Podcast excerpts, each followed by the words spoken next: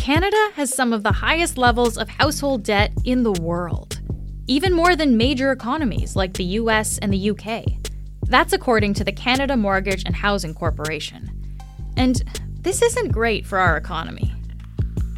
The Globe's personal finance columnist, Rob Carrick, recently dug into household debt with a survey. And he found that one generation in particular is carrying the worst financial burden. I'm Menaka Raman Wilms, and this is The Decibel from the Globe and Mail.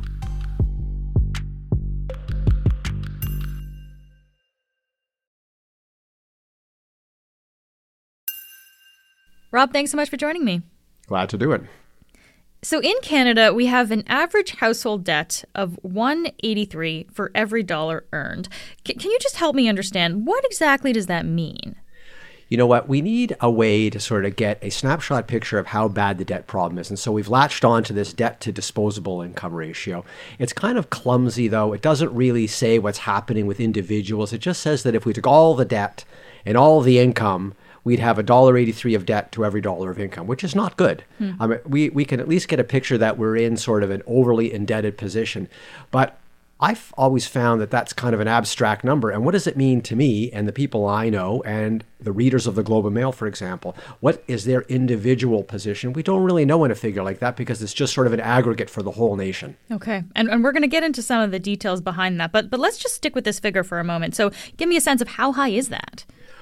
Well, it's the highest ever in this country, give or take a few tiny, you know, percentage points. Uh, you know, Canada used to be a country of very cautious borrowers. And then interest rates went down and consumerism ramped up and the internet came and social media came and we just borrowed more and more and more. It was affordable, so we thought we could get away with it. Hmm. Okay. And how does that compare to other countries? We are in the upper echelon. So, something we rule at in Canada is getting in debt. We're not number one. Denmark, Sweden, Norway, the Netherlands, I think Australia is a little bit ahead of us, hmm. but we are well ahead of the other big industrialized countries. The United States is way lower than us. Germany, really? France, Japan, they're all lower than us. Huh. And, and that's interesting. It surprises me that the U.S. is so much lower than us. Is there a reason why?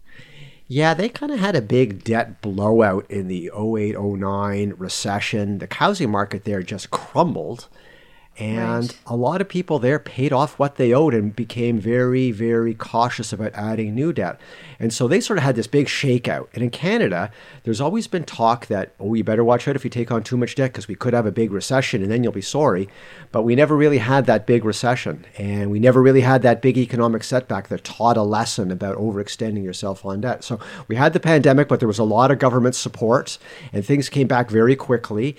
And some people are still suffering. We have to acknowledge that because what's happened to their income and their jobs. But on the whole, um, the country came through the pandemic pretty well. I mean, people want to criticize the government for overpaying and doing too much, but the economy was supported. It never crashed.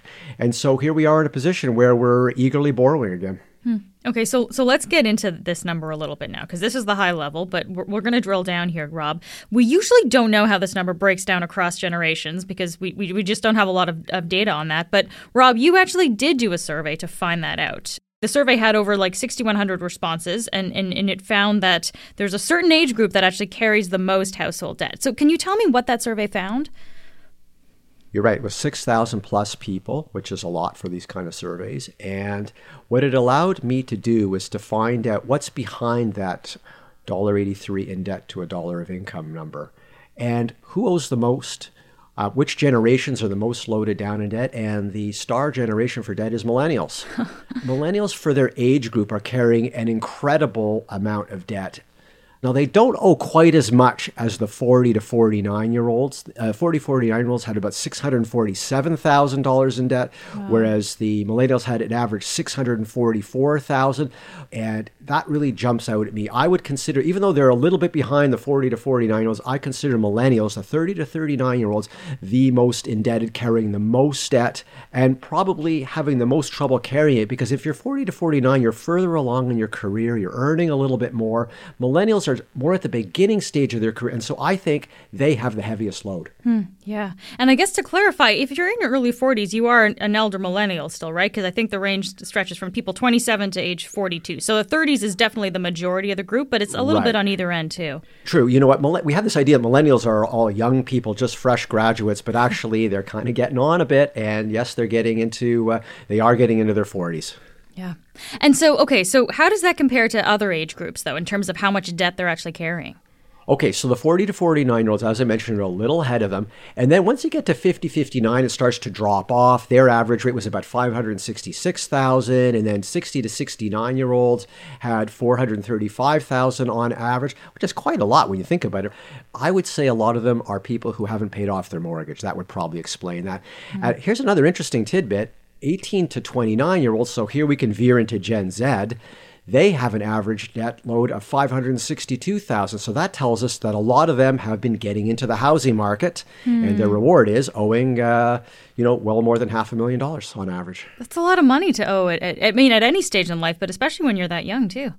So, so let's get into this, Rob. Why is millennial debt, uh, and in particular elder millennial debt, like when you're getting into your early 40s, late 30s, there, why is that debt load so high?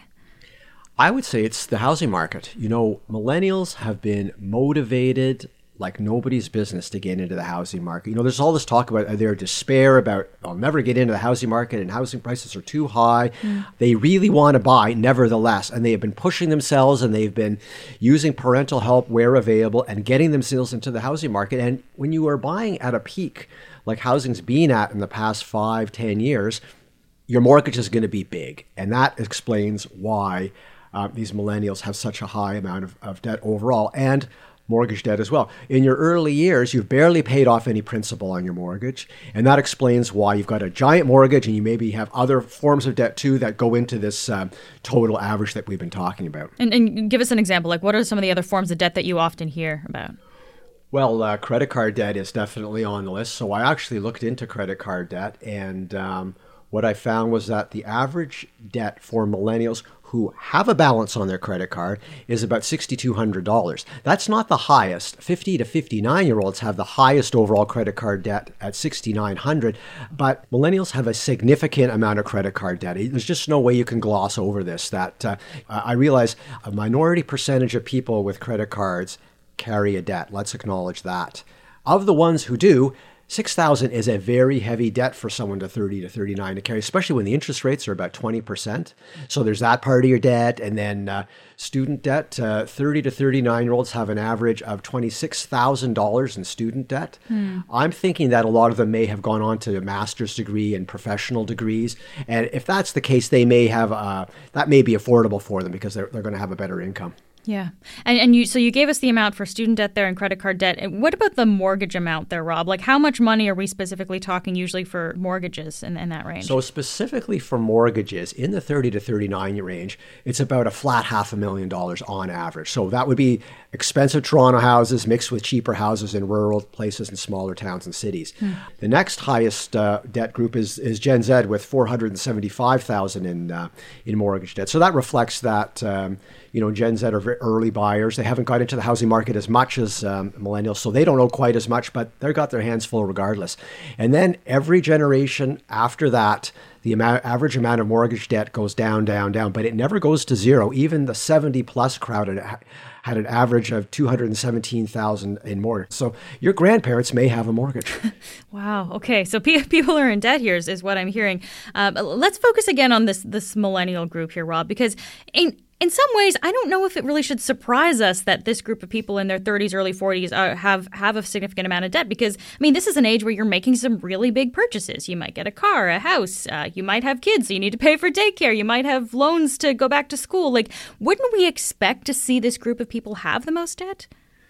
For sure. I mean, this is the age when you're doing your power buying in life, car, house, furniture, et cetera, et cetera. But I just think the extent of the debt is mind blowing. It, it shocks me that 30 to 39 year olds owe an average $644,000. It's just a staggering number. I think if you went to them and you said, Did you know that you owe an average $644,000? if you had a crowd of millennials, their, their jaws would drop. I don't even think they understand how much they owe. We'll be right back.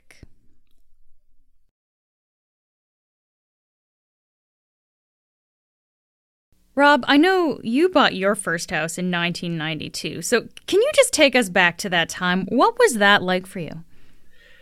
You know, I was talking to my wife recently about this because we have two sons in their late 20s mm. and uh, they're not in the housing market and don't really have much optimism that, that, they will be anytime soon. We have lots of nieces and nephews, and I write about this all the time. So I was saying, Am I wrong, or was it pretty easy for us to buy our first house? And she said, Yeah, it was kind of easy. It was. You know what? We we were living in a rental, nice rental on on Queen Street in Toronto in the beaches, and uh, we had some uh, people lived underneath us who thought I had a heavy tread and were complaining about the noise I was making. And I was working shifts for as a young journalist, uh, coming in and out at all hours, and they kept saying, "Why are you stomping around in the middle of the night?" We thought, well, it's a good time maybe to buy a house, and we had people telling us, "Oh, owning a house is so much better," so we thought, let's buy a house. So 12 months later, we had a house you know, my parents did help us with a little bit of money. It wasn't enough to for the whole down payment. We had to pull money out of our RSPs, and we power saved for a while. And it was no great stretch to build up a 10% down payment. We mm. bought a house that cost a little less than $200,000. Wow. Can, can I ask what was what was your combined income at the time to, to kind of allow you to afford it was that? about it was about seventy thousand dollars combined income combined income. My wife and I, you know, we were both like plus or minus the median. I actually looked up what the median was back then, and we were right, right around the median, give or take. And so the house was three times our income. Now, today, if you adjusted our income for inflation up to 2023 levels, and you went and you looked at the average Toronto house price, it's 8.5 times income as opposed to three times. And therein lies the story of expensive housing. Mm. Prices zoomed higher and incomes crept higher. Okay, yeah, that actually really illustrates that point of just that that difference that people these days have to make up, but that that wasn't the case before.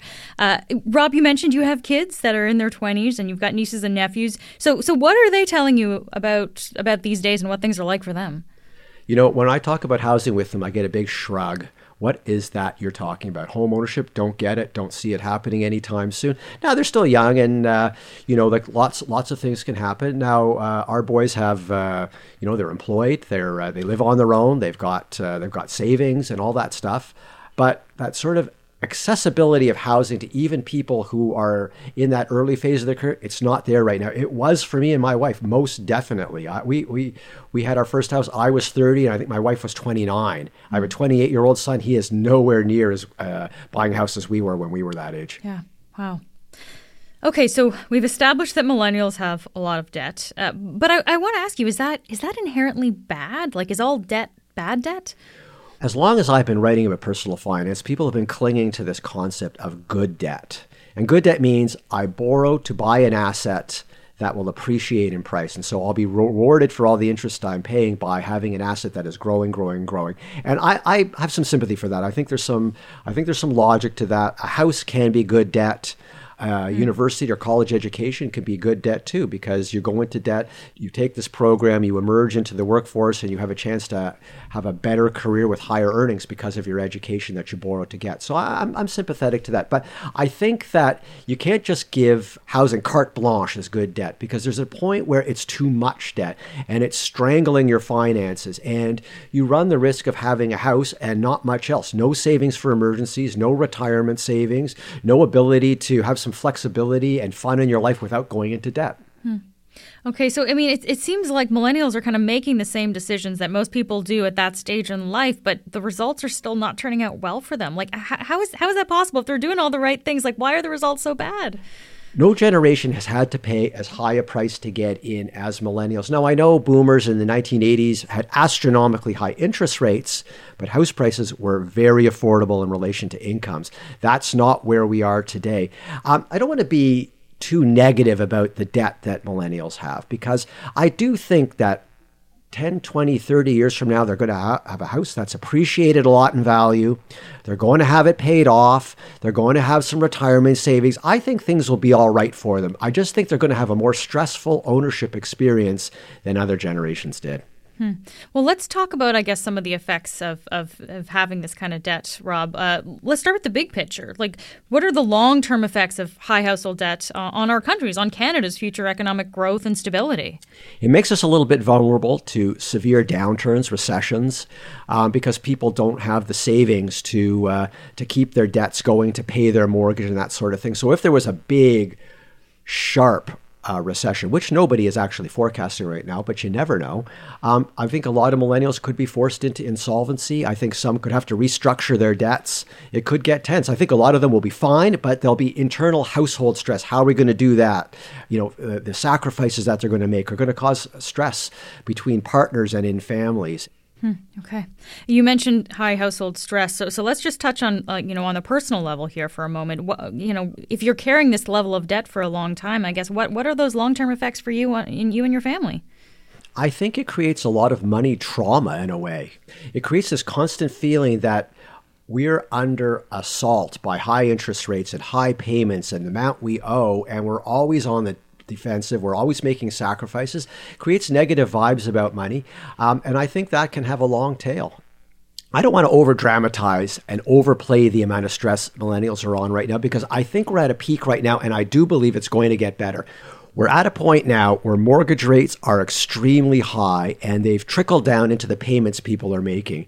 Over the next several years, mortgage rates are going to come down. They will not stay at current highs, and people are going to find that their mortgage payments are coming back down. We're close to the peak, and the uh, the other side of the mount is is in sight.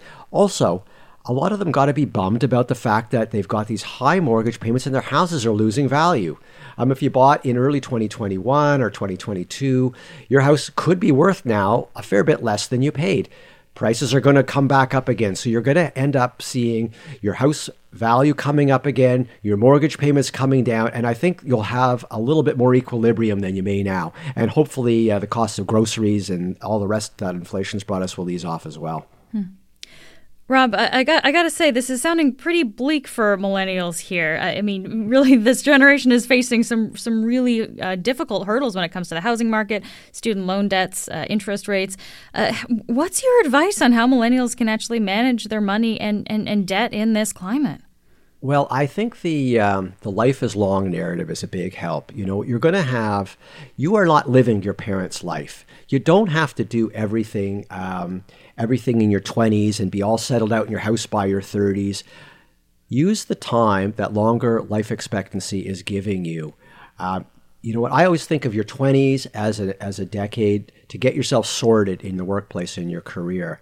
The 30s can be your decade to get yourself sorted in terms of you know, finding a partner, finding a place to live, saving for a home down payment. And if it has to be in your late 30s or early 40s, that is a okay. Um, but we have this sort of rush, rush situation now where everybody's got to do things quicker, even though we're living longer. And I and I'll uh, back that up by looking at the amount of mortgage debt that 18 to 29 year olds have, 475,000. You don't need to own a house in your 20s.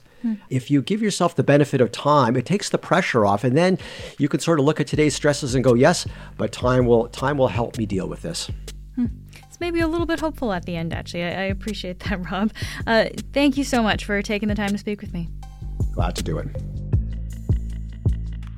That's it for today. I'm Menaka Raman Wilms. Special thanks to former intern Tracy Thomas. Our producers are Madeline White, Cheryl Sutherland, and Rachel Levy McLaughlin.